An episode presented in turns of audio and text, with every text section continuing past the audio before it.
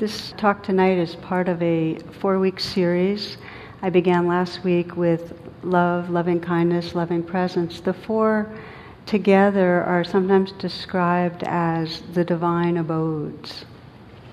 And they are love, compassion, joy, and equanimity. So tonight is about compassion. And um, it's really the inquiry that a lot of us have. You know, what helps us to awaken our heart? What helps to cultivate a compassionate heart?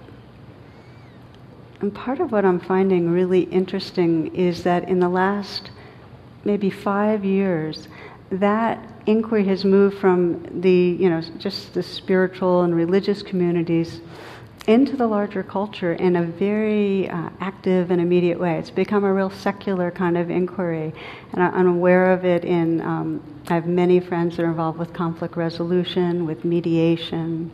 Um, how alive it is there, on how the criticalness of having this capacity for empathy and compassion. And of course, it's in so much communications, nonviolent communications, in education and psychotherapy, as you know. I mean, in psychotherapy, if you look at what's really going on with ourselves and the world, there's no healing. There's no healing without this com- capacity to soften and widen a heart, make it more inclusive. I sometimes think of that. Uh, there's a Gary Larson cartoon, and there's two women that are hiding behind the, a locked door, and they're kind of peering out through a window. And one of them is saying to the other, "Calm down, Edna. Yes, it is a giant, hideous insect, but it might be a giant, hideous insect in need of help." You know. and and there's some sense that you know if we can see past the initial presentation of ourselves, of each other, and get that whenever somebody is behaving in a way that doesn't appeal to us, it usually has to do with an unmet need, that there's some cry for help. So we're seeing, uh, as I mentioned, in the secular world, there's research labs at tons and tons of major institutions. I'm thinking right now of Harvard and University of Wisconsin and at Stanford, well, I'll give you an example. There's a research lab there, but there's also, here's a course that they offer. Stanford's Compassion Training Class is a nine week course designed to develop the qualities of compassion, empathy, and kindness for oneself and for others. CTC integrates traditional contemplative practices with contemporary psychology and scientific research on compassion. It's, lo- it's two locations Stanford University and UC Berkeley. How many of you want to attend that? yeah, sounds good, yeah. But it's in the culture. You can feel it. And of course, the word compassion has been, um, it's a, it can be a messy word. It's in the political parlance. And sometimes with fear based politics, compassion is equated with something, um, you know, soft or naive. But in a way, when we look at real leadership, that the nature of it is a compassionate heart. And probably a good number of you, uh, in some way, either listened to Vice President Biden or read about his talk that was right before Memorial Day, and he gave it to um, a group of military people that were grieving for lost ones. And um, when he gave it, he spoke of his own grief and he has had huge loss. His uh, first wife and his daughter were killed in an automobile accident when he was 30 years old. And he, in this talk, um, he described how he considered suicide. He was devastated. He considered suicide. And, and I was thinking about how there's, I think there's like 8 million people a year that, in this country that seriously consider suicide, probably more. And the kind of empathy and feeling of, oh, okay, I'm not alone in this, that the Vice President of the United States considered suicide. It just hit me, you know, that, and, and this is what, this, I want to just read you uh, a little, a couple, a sentence or two. He said, There will come a day, I promise you, when the thought of your son or daughter, of your husband or wife brings a smile to your lips before it brings a tear to your eye. It will happen. Now he has a, he can speak from that place. He really knows it from the inside. That there is a thing that happens with time. That there's still a sorrow, but that we're able to sense the love and, and the sweetness too in a very immediate way. So this is a, a speech that came from empathy. I think it's really a mark of a leader. So we know from research that the same neural circuitry that allows us to be kind towards ourselves and present to our own body and heart are what allow us to be that way with others. We can't separate how we relate to our inner life to how we relate to others. And what I'll, I'll speak a little more about uh, that when we talk about developing compassion, we're talking about on the ground level compassion for the life that's right here. Same parts of the brain, same parts of the brain. So I wanted to really start with um, this flavor of the larger culture um, because my sense is that when we consciously set out to cultivate compassion, we're part of a kind of evolutionary unfolding of consciousness. It's like we have this capacity in our brain. It's there. It was there in order initially to help us with child rearing and with bonding with our immediate family, but it has the capacity to widen and widen and widen to be all inclusive. These mirror neurons and the, the circuitry to really feel how others are feeling. We have this capacity. And the fact that we then take on a practice to cultivate it, that we have the mindfulness and consciousness to say, I want to cultivate this, that we, that we bring our energy and intelligence to waking it up, is what furthers our human evolution. That this evolution of consciousness comes because of that. Now, tonight, and when I speak about this in general, the key to it really is our intention. That there's a lot of conditioning in our body and our nervous system that keeps us from manifesting compassion. And so it takes practice. It takes intentionality.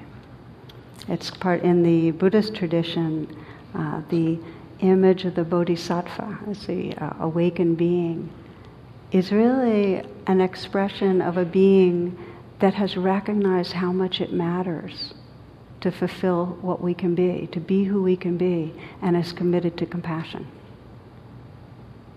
And every one of us has that possibility.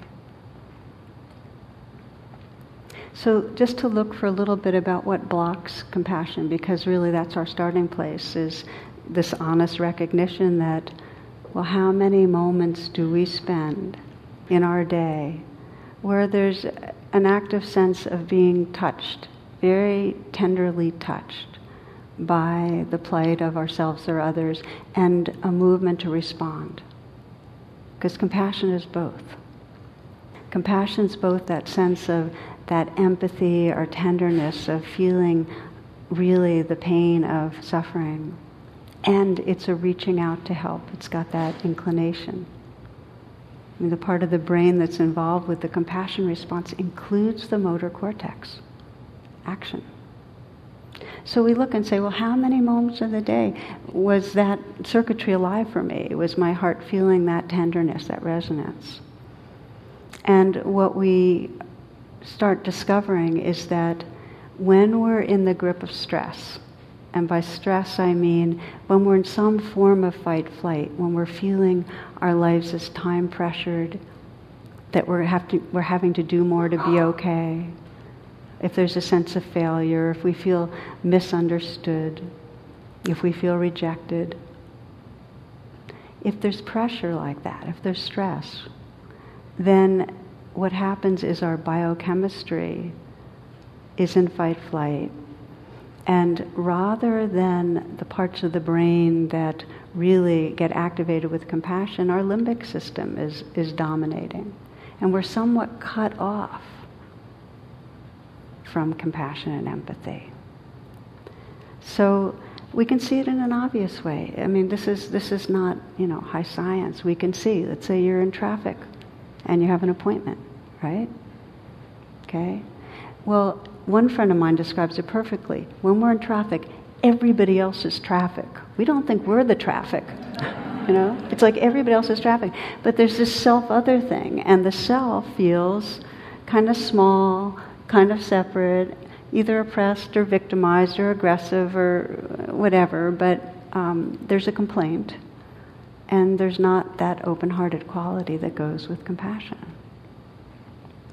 You know, we can see it in the moments that we're anxious about an upcoming event or about performing well. It's very hard to pay attention to the people we're with and really be there, like be in that receptive place where we can actually tune in and sense, oh, okay, this person has an unmet need, there's something going on. We don't pay attention. You know, we can see it in, in the moments that we feel criticized, how much we close up. Stress shuts us down, it disconnects us. And then, of course, in our social institutions, you know, our schools and, and our businesses, because there's a stress of performing, because we have an economy that's asking that we continually produce more, we're having to go faster and faster and do more and more. That does not make condu- a conducive atmosphere to looking at each other and seeing who's there and being loving and being compassionate. You know, instead, instead of that, here we are together feeling, there's usually a pecking order, a hierarchy that appears. There's cliques and there's a pecking order. And, and what we find is that many people we categorize as below us or above us. And I just invite you to kind of look because there's some sense of a, you know, who has more power, who needs more from the other. There's a kind of an imbalance thing. And it's very hard to register when we have somebody above us or below us, their realness and what they're living with. Somebody sent me recently this story. A pope had, the pope had just finished a tour of the East Coast and was taking a limousine to the airport. Having never driven a limo, he asked the chauffeur if he could drive for a while. Well, the chauffeur didn't have much of a choice, so he climbs in the back of the limo and the pope takes the wheel. Okay, so the pope's approaching Highway 95 and he starts accelerating to see what kind of power this limo has, you know. And suddenly he sees the blue lights of a state patrolman in, in, the mirror. So he pulls over, the trooper comes to the window, and the trooper sees who it is and says, uh, Just a moment, sir, I, I need to call in. So he's, you know, calling in and he's pretty shaken. He's talking to the chief. He says the chief, he's got a really, really important person pulled over, and how do I handle this? You know. It's not Ted Kennedy again, as it replies the chief. no, sir, replies the, replied the trooper. This guy's more important. Is it the governor? Mm-mm, more important than that, replies the trooper. Is it the president? replied the chief. No, even more important, replies the trooper. Well, who in the heck is it? screams the chief. I don't know, sir, replies the trooper, but he's got the Pope as his chauffeur.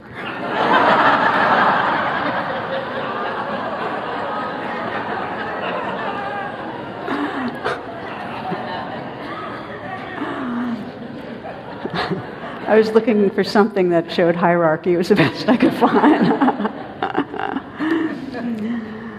okay, so let's let's check this one out in our own lives. Let me ask you to just uh, close your eyes for a moment.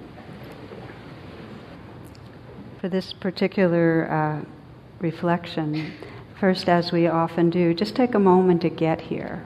In other words, just sense here I am, this body, this aliveness, this breath.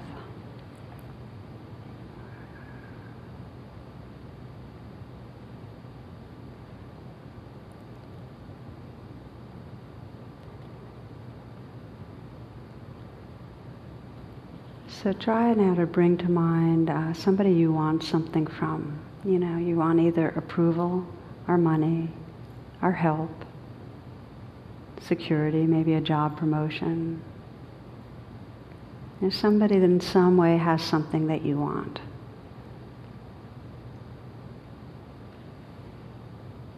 Most of us have somebody we want approval from that we really respect.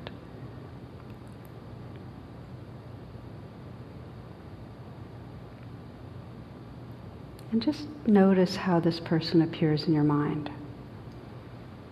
I mean, do you focus on a particular visual image or maybe a conversation or a mood?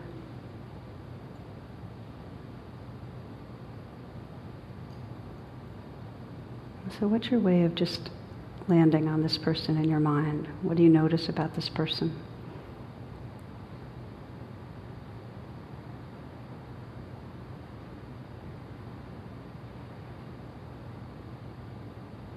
Take a moment to uh, imagine now some parts or some particulars of this person's life.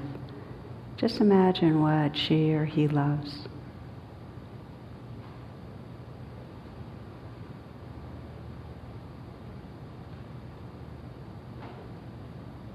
Imagine how this person might fear falling short.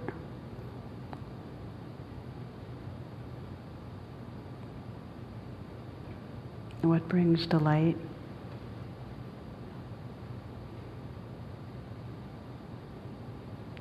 What might make this person anxious?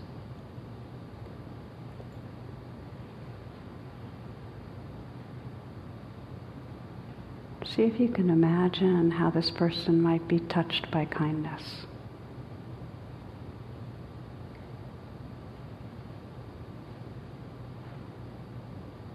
Or hurt by criticism.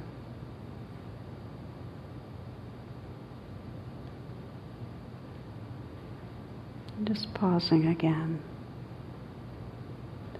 Just ask yourself whether anything shifted in your perspective. Has, has this object of something you really wanted, or perhaps some fear or some difference, become allowed, shifted some? Has, is this person more human, more real?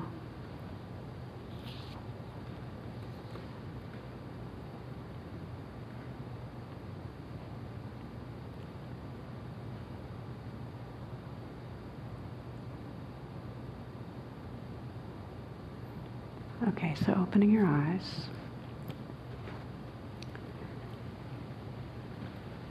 For most of us, because we have stereotypes and because we don't always really notice what's going on for others, and because we operate off our wants and fears a lot of the time, cultivating compassion is this conscious decision to deepen attention. We have to look more closely. Now, sometimes, you know, because so, what we're really doing, we're widening the space of heart and presence to really include another, to not have that other in the uh, kind of unreal other category. Now, it's easiest to begin to sense into who's there when we, in some way, share something. Uh, we have a similar way that we suffer. That makes it easier. I had dinner with a, a friend a few nights ago, and her dad's dying. And they had a very, very close relationship. She's in deep mourning. And anything that she hears about, anybody else that's having a loss, she's so right there. We talked about the community of loss. How many of us know what that's like to have that kind of bottomless grief where it just feels like we've lost a part of ourselves? So it's easier when we have that kind of a link.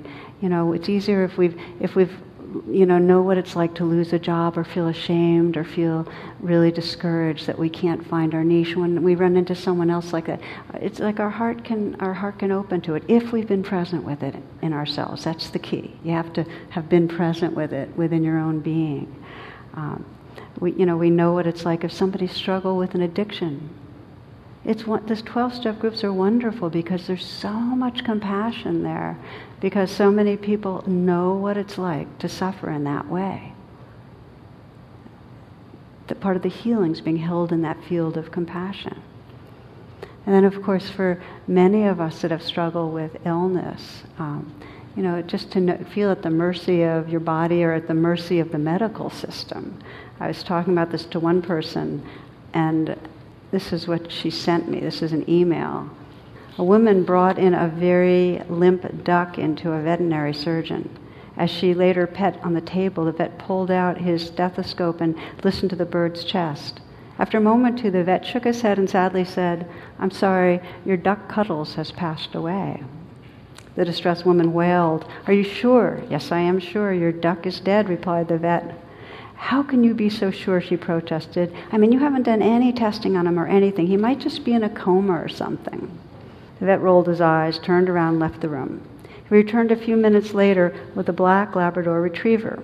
As the duck's owner looked on in amazement, the dog stood on his hind legs, put his front paws on the examination table, and sniffed the duck from top to bottom. He then looked up at the vet with sad eyes and shook his head.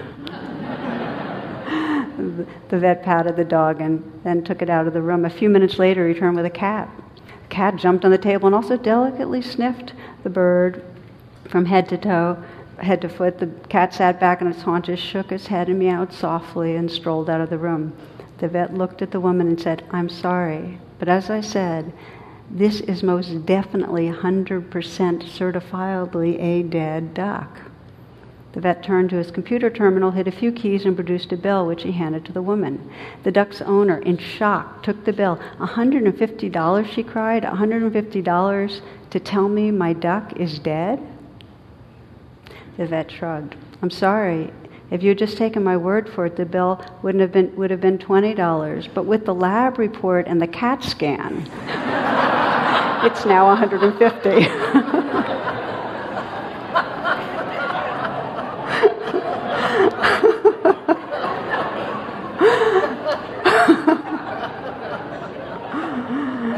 Some of you are thinking these are getting worse and worse. I know. Scratching bottom here. so, our entry to compassion, it's, we have to deepen attention regardless of the situation because we're usually in fight flight. It's easier when someone has something that we have been through. But in a deeper way, when we can slow down and register the basic realness of someone, that this is a sentient being. It's like, like the Dalai Lama says, everyone wants to be happy. Nobody wants to suffer. And that includes all beings. All beings. There's a touching Sikh story that I've always loved, uh, where an aged spiritual master calls two of his most devoted disciples in front of his hut, and he gravely gives one a chicken and, and he instructs each one a chicken, he instructs them go to where no one can see and kill the chicken. One of the men immediately goes behind a shed, picks the axe, and chops off the chicken's head. The other one wanders around for hours and finally returns to his master, the chicken still alive in his hand. Well, what happened? the teacher asked. The di- disciple responds, I can't find a place to kill the chicken where no one can see me. Everywhere I go, the chicken sees.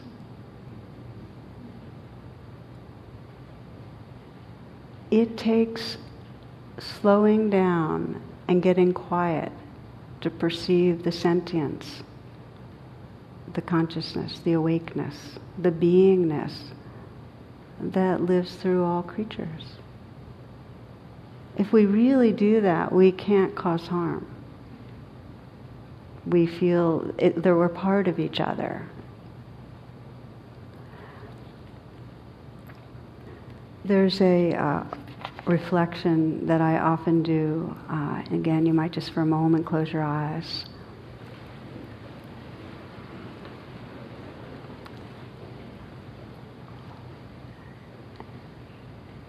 This is similar to what you just did a moment ago. But this time, just pick a person that you know well. Person you know well and that you like.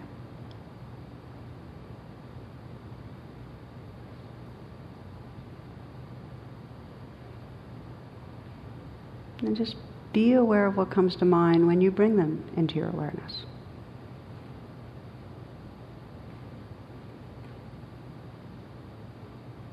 Again, whether you have an image, a visual image, whether you're reviewing a time you've been with this person, a particular event. Whatever you know about them, just whatever comes to mind that you know about this person.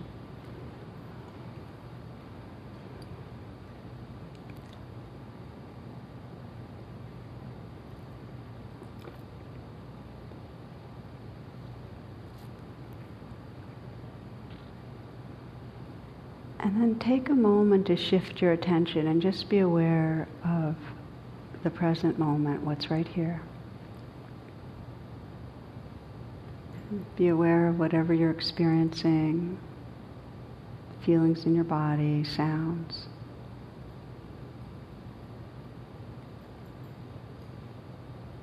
Be aware of your own presence, that, that which is aware. Just this knowing quality.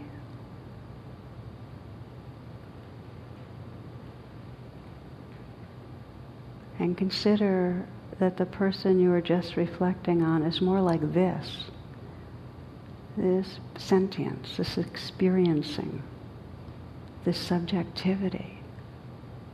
That's more the truth of who that person is than any image or idea we might carry about them.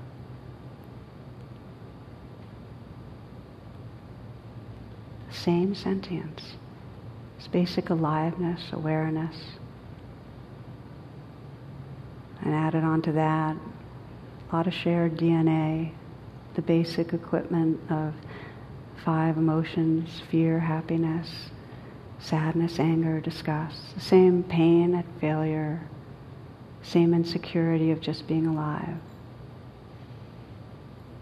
It says, George Washington Carver says, how far you go in life depends on your being tender with the young, compassionate with the aged, sympathetic with the striving, and tolerant of the weak and the strong, because someday you will have been all of these.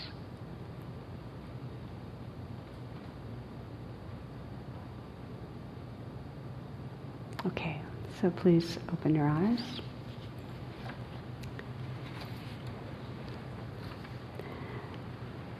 So, just a moment on saying what compassion is not. Because sometimes there's a sense of compassion is going to be dangerous or we're going to be opening the door to get hurt if we're compassionate towards somebody. So, first, I want to say that compassion is not indulgence. Uh, it's not permission, giving somebody permission to act in hurtful ways to themselves or to you or to others. There's a, a, phrase in the Tibetan tradition called idiot compassion, which is really compassion without wisdom. And, and that is indulgent.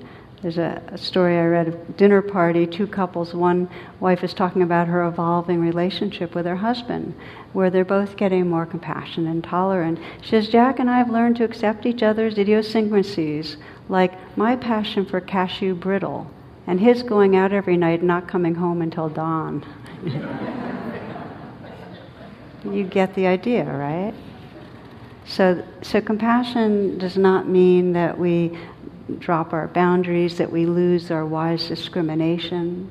It's a quality of heart that recognizes suffering and responds to suffering.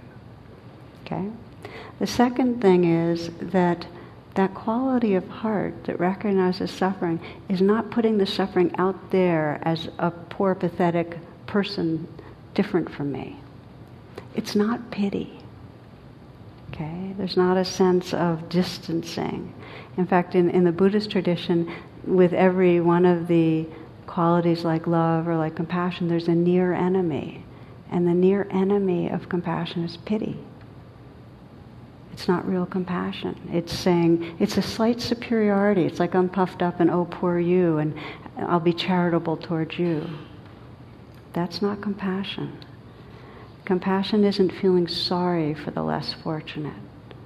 It's recognizing our common shared suffering. We might have different expressions of it. And knowing that you are part of me. I'm part of you. We belong. And there's this naturalness of extending to be helpful. So when we sense that, then we look, okay, so what cultivates authentic compassion? What's the alchemy of it? The real training in cultivating compassion has kind of two pieces that I've been referring to. And one piece requires being very embodied in our, in our senses and paying attention deeply enough to sense the suffering that's here. It's basically sensing truth. It's being here for the truth of our own and each other's suffering.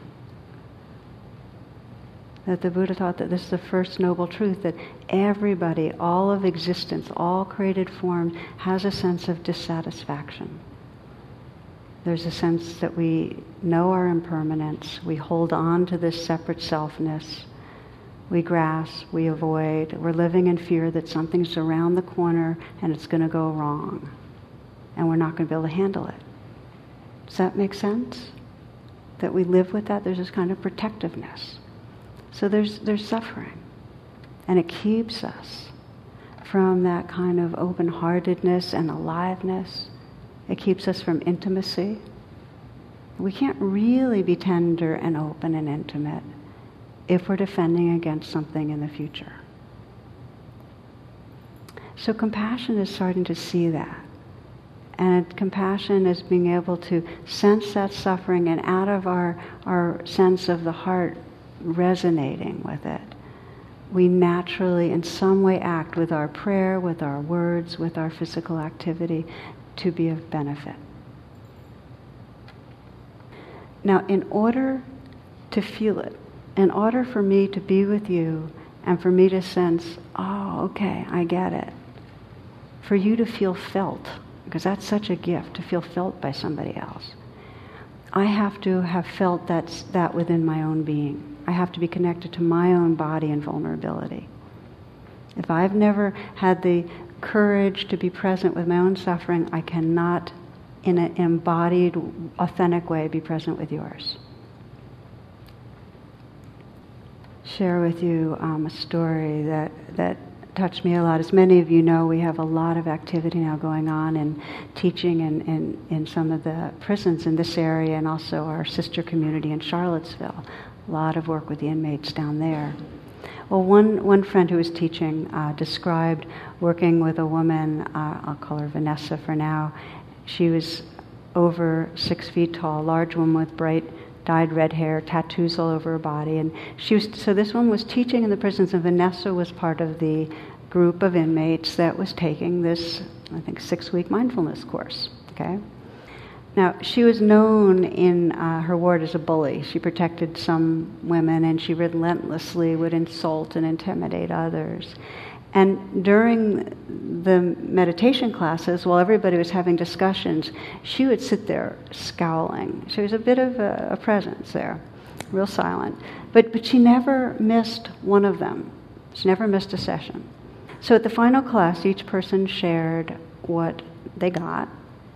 And she spoke last. And what she said was, Well, I really liked the poem about the pirate. Now, the poem she was referring to, it's called Call Me by My True Names.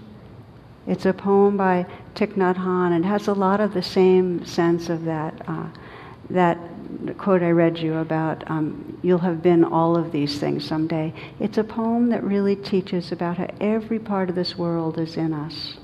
All the tendencies towards violence, towards loving beauty, towards confusion, towards incredible sanity, it's all within us.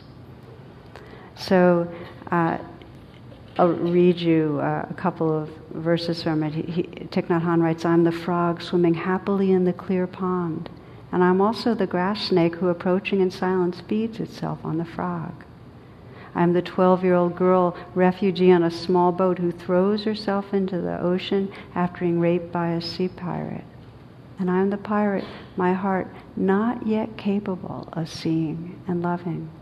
Please Call me by my true names so I can wake up And so the door of my heart can be left open, the door of compassion. So this is the poem that Vanessa was talking about, the poem about the pirate. And she said, well, that got me thinking. That got me to know something. And then she spoke really softly, so everybody had a kind of strain to hear her. She said, all my life, I was the bad one. I was the problem one. Now I know I'm suffering too. The group was really quiet and still, and Vanessa had, had tears in her eyes, but most everyone was looking at the floor, just respecting her words. Now, after that group graduated, my friend continued to teach courses, and the word of mouth was that Vanessa had really changed in a deep way. And she was no longer a bully. I mean, she was a sadder, much quieter person. And she was slowly coming to terms with the, the realness of her own suffering.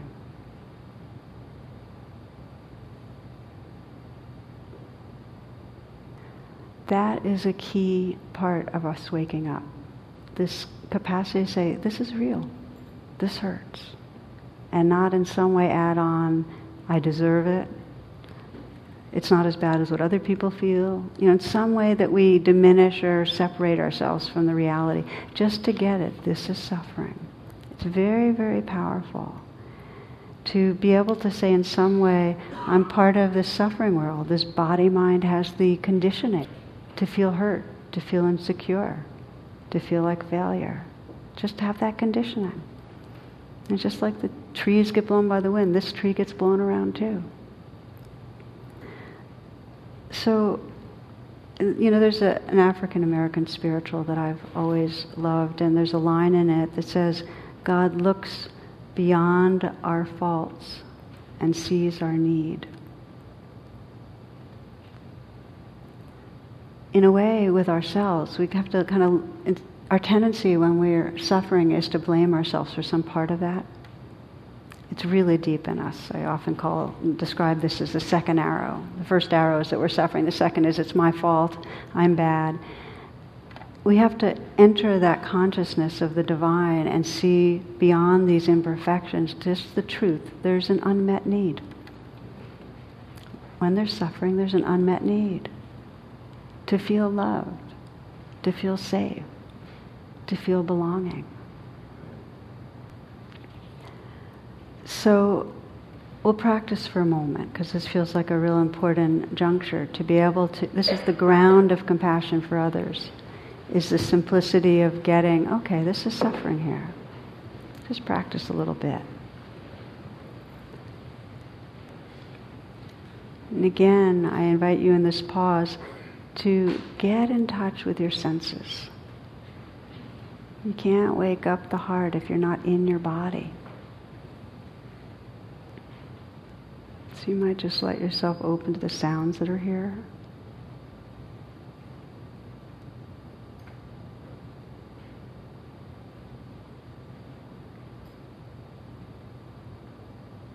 And then open to the sensations in the body.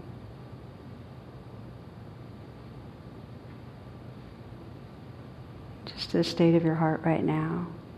Just listen.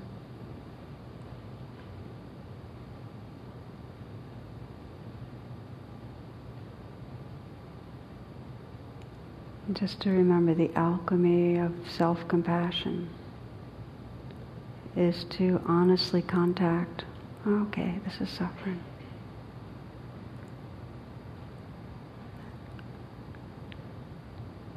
And to be able to offer kindness. So, just to bring up perhaps some place in your life where you know there's a struggle, and not to go for somewhere where there's really deep trauma, because we don't have the time or space to really honor something that's uh, really intense. But just to pick somewhere that you know you're struggling, some place that brings up perhaps self-aversion, where you get down on yourself, or fear, hurt. Maybe just a clutch of anxiety about something doesn't have to be huge. But just recognize how, whatever this is, how it contracts you in some way. That you're not so free. That your heart's not free. And see if in a very simple way you can just, that honesty of saying, this is suffering. This is that dukkha. And, and we all suffer. Others feel this too. See if you can just offer that recognition to yourself.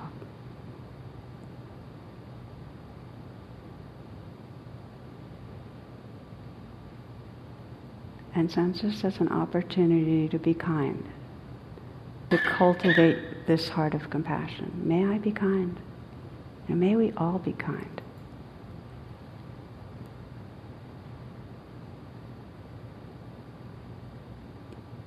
So sense your intention.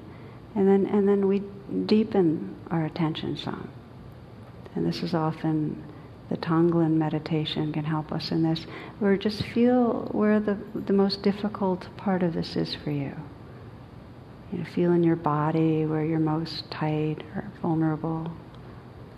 It may be that there's some belief about failing or about uh, not being loved or something wrong with you or the world. Just to let the feeling of that all be in your awareness. And with Tonglen, we breathe in and let ourselves really feel what's here. This is suffering, feeling it, contacting it. It's as if you're breathing right into your throat or chest or belly, right where you feel things. Sensing the unmet need maybe to feel safe or loved. Then with the out breath, it's like you let it be held in loving presence. It's like you let it be held in something larger, this place that's vulnerable. As if you breathe in and touch it, and you breathe out and just say, let, you know, in some way offered a prayer of care. May I be happy. May I be free.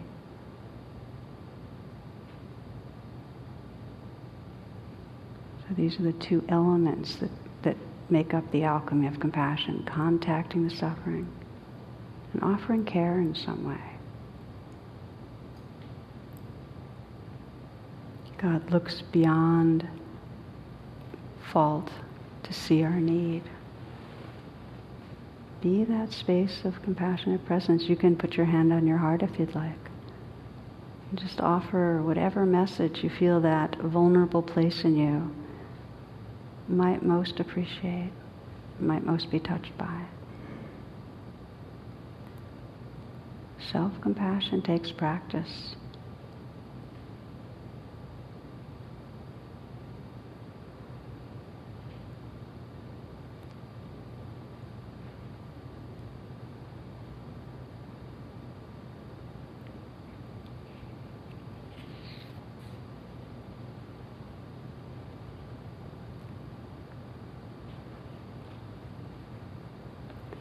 This is a good time to bring to mind another person now that's, that's struggling. We start with compassion for ourselves and then we just open our attention some.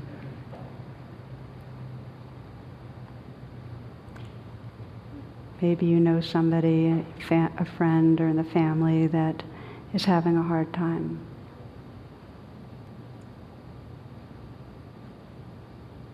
And sense this is an opportunity to awaken your heart for somebody else.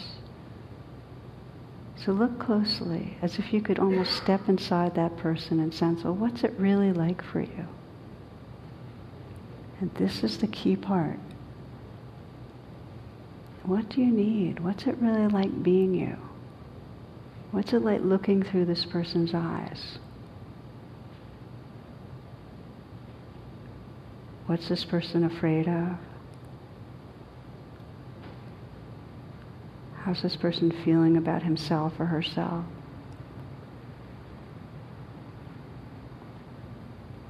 So you begin to breathe in for that person as if you're breathing in and saying, Yes, I'm willing to contact the realness of this suffering. You're letting that person be inside your heart. And you're breathing out and sensing your prayer, your wish for that person. You're offering care.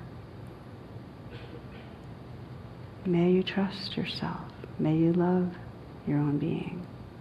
May you feel held in loving presence. Whatever the need is, sense that you could offer that person a message. You might touch your own heart and sense that you're touching that person's heart. It's a very beautiful practice, just to sense that in some way you're sending a message with your touch, with your heart.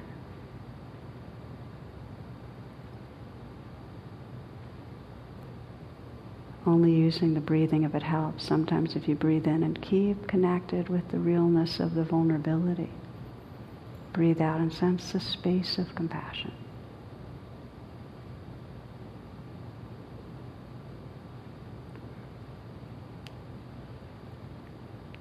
You're continuing to pay attention, widening the field and sensing all those that are suffering this way.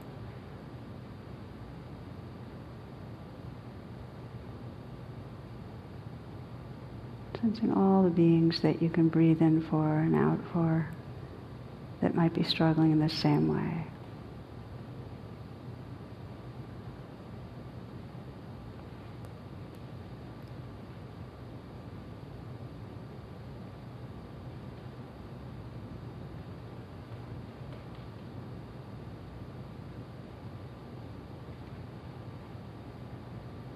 Sometimes we're afraid to imagine taking in the suffering of this world because we think it's going to overwhelm us. And if we think of it as an individual self taking it in, of course it's overwhelming. Sense your heart as vast, as wide as the world. And you're breathing into this boundless heart, the suffering of this world. And you're breathing out and sensing in a boundless tenderness of care. That can hold this floating world.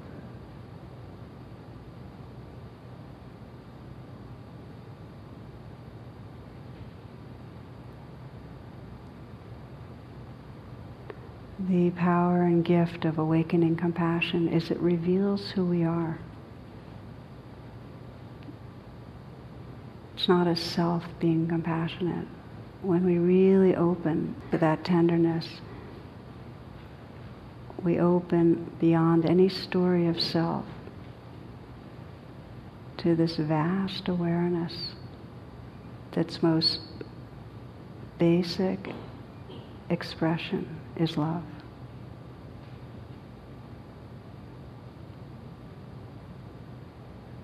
And nothing's excluded from our heart. This whole world, including the personal self we perceive, is as our, who we are. This whole world is living in this heart.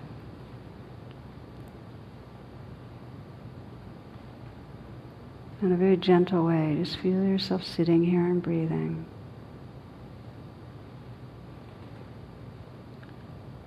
Sensing your own sincerity about awakening this heart of compassion.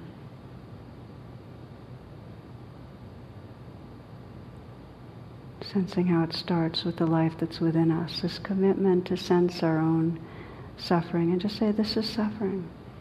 May I be kind. Others experience this too.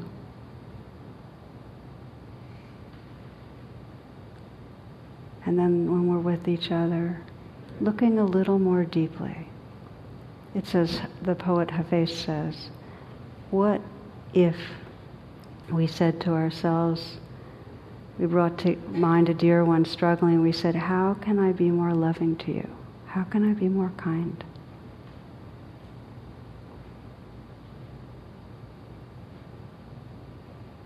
If we move into our worlds with this intention, we become part of the evolution of consciousness, the awakening of the world's heart of compassion.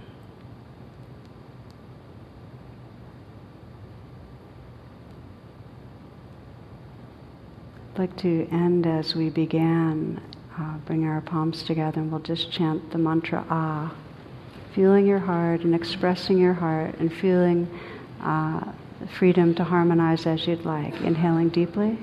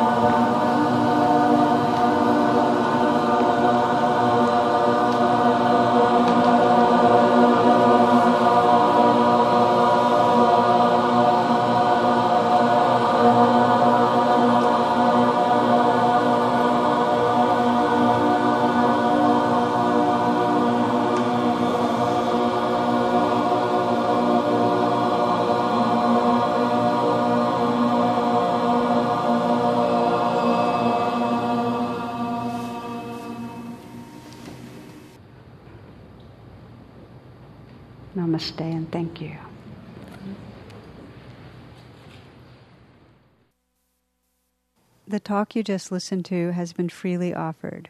If you'd like to make a donation, learn more about my schedule, or about programs offered by the Insight Meditation Community of Washington, please visit either my website, which is tarabrach.com, or IMCW's site, which is imcw.org.